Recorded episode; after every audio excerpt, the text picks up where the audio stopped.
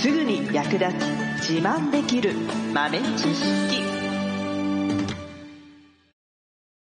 この番組は2006年バリスタチャンピオンのみえちょとコーヒー勉強中いくちゃんがいつものコーヒーがさらに美味しくなる話をしています。この番組を聞けばちょっと自慢できるコーヒー雑学やすぐに役立つ最新トレンド情報がわかりますラジオトークで毎週火曜日お昼の12時からゆるっとお昼休み。木曜日の夜10時10分からはカフェ好き女子の夜会をライブ配信しています。美味しいコーヒーの入れ方など皆様のご質問にもお答えしますのでぜひ欠かさず遊びに来てくださいね。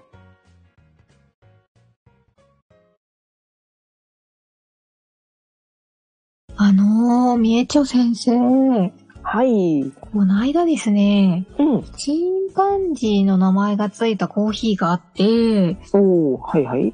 これってもしかしてあのなんか前に言ってたうん。チンパンジーのは、あ、あ、あれからあれでした、あれみたいな。なんだ？あの、ジャコ猫的な、なんかそういううんうん。やつですか？ああ、はいはいはいはいはい。ああ、そっち系、そうか、そういう風にも取れちゃうね。これはね、ちょっと違うんですよね。あ、そうなんですね。うん、そうなんです。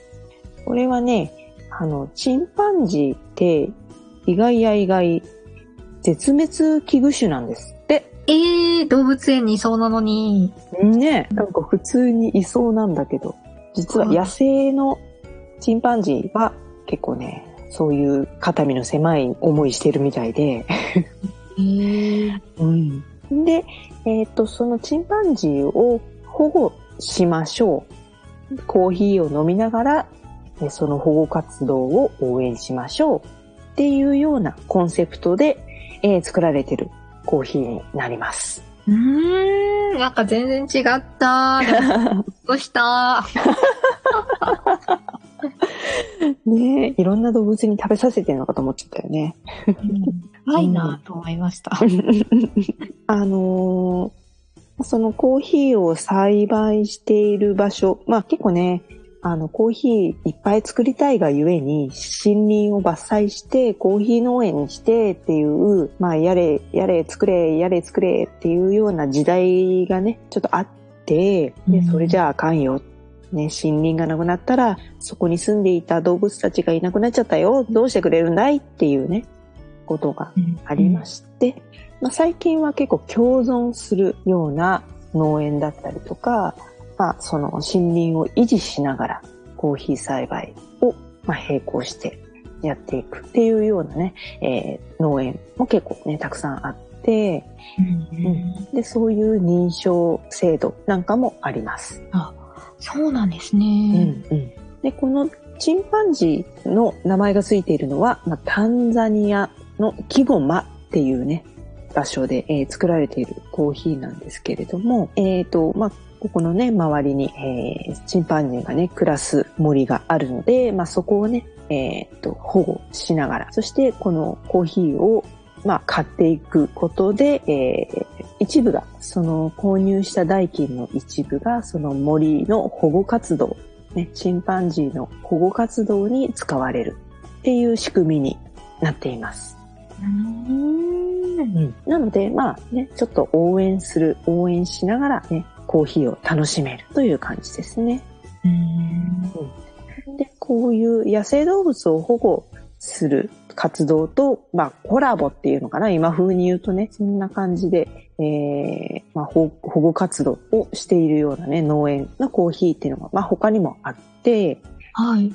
で、もう一つがね、コスタリカっていう国の、えー、ジャガーハニーっていうコーヒーがありまして、ジャガーハニー？これも、えージャガーって、まあ、あんまり、あの、ヒョウみたいな、ちょっと、なんていうのかな、虎みたいな。うんうん。車かと思っちゃう。そっちか。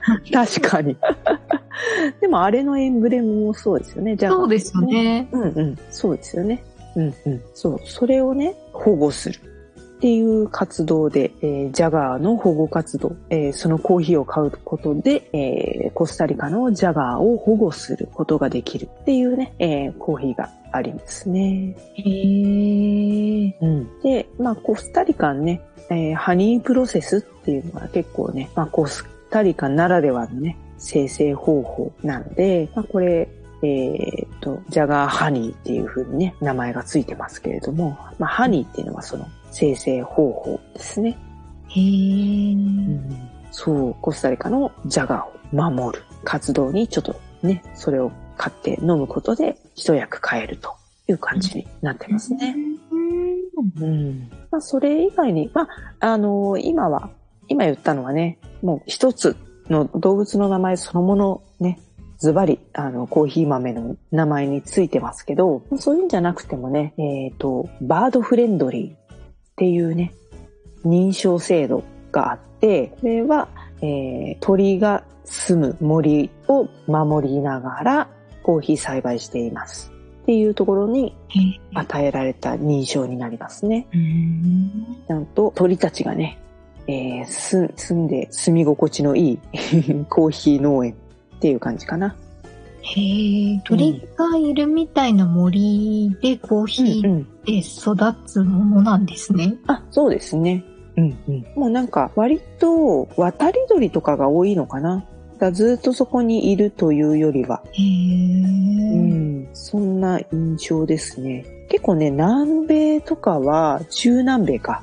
うん、なんかもう、いろんな鳥がいるんですよね。なんか、図鑑で見るような鳥が。で、ちょっとカラフルな。うーん。そう、たくさんいるみたいで、まあ、それのね、いろんな、あ、この鳥っていうのは特に特定されてないんですけど、まあ、彼らがのびのびとそこにね、えー巣を作ったりとかね、繁殖できるようなね、環境を守りつつ、コーヒーを栽培すると。で、まあ、そのコーヒーを買うことで、まあその保護活動、ね、森を維持する活動などに、えー少しね、えー援助ができるという仕組みになっていますね。うー。うんんうんね、だこういう鳥さんたちもだいぶ、あの、自然の森が破壊されてしまったことでね、だいぶ住む場所を奪われてしまった歴史がありますのでね。うんうん、美味しいコーヒー飲みながら少しお手伝いをしているような気分になっていただければいいかなと思います。ちょっとね、要チェックですね。こういうう。んうん。まあ動物じゃなくてもね、自然環境とか、海とか、山とか、川とか、ね、そういう自然環境の保護に使われますよっていうね、えーコーヒーもありますのでね。あ、そういえばなんか、うんカエルのマークがついてるやつ、うんうん。あ、あるそうそう。あれはカエルを保護してるんですか？あの、まあ、うーんと、カエル自体を保護しているわけではないんですけど、あれはね、レインフォレストアライアンスって言って、レインフォレストっていうのは熱帯雨林のことなんですけど、熱帯雨林を守りましょうっていうようなね、認証制度なんですね。うーんで、まあ、なんでカエルかっていうと、カエルちゃんってね、環境の変化に敏感なんですって。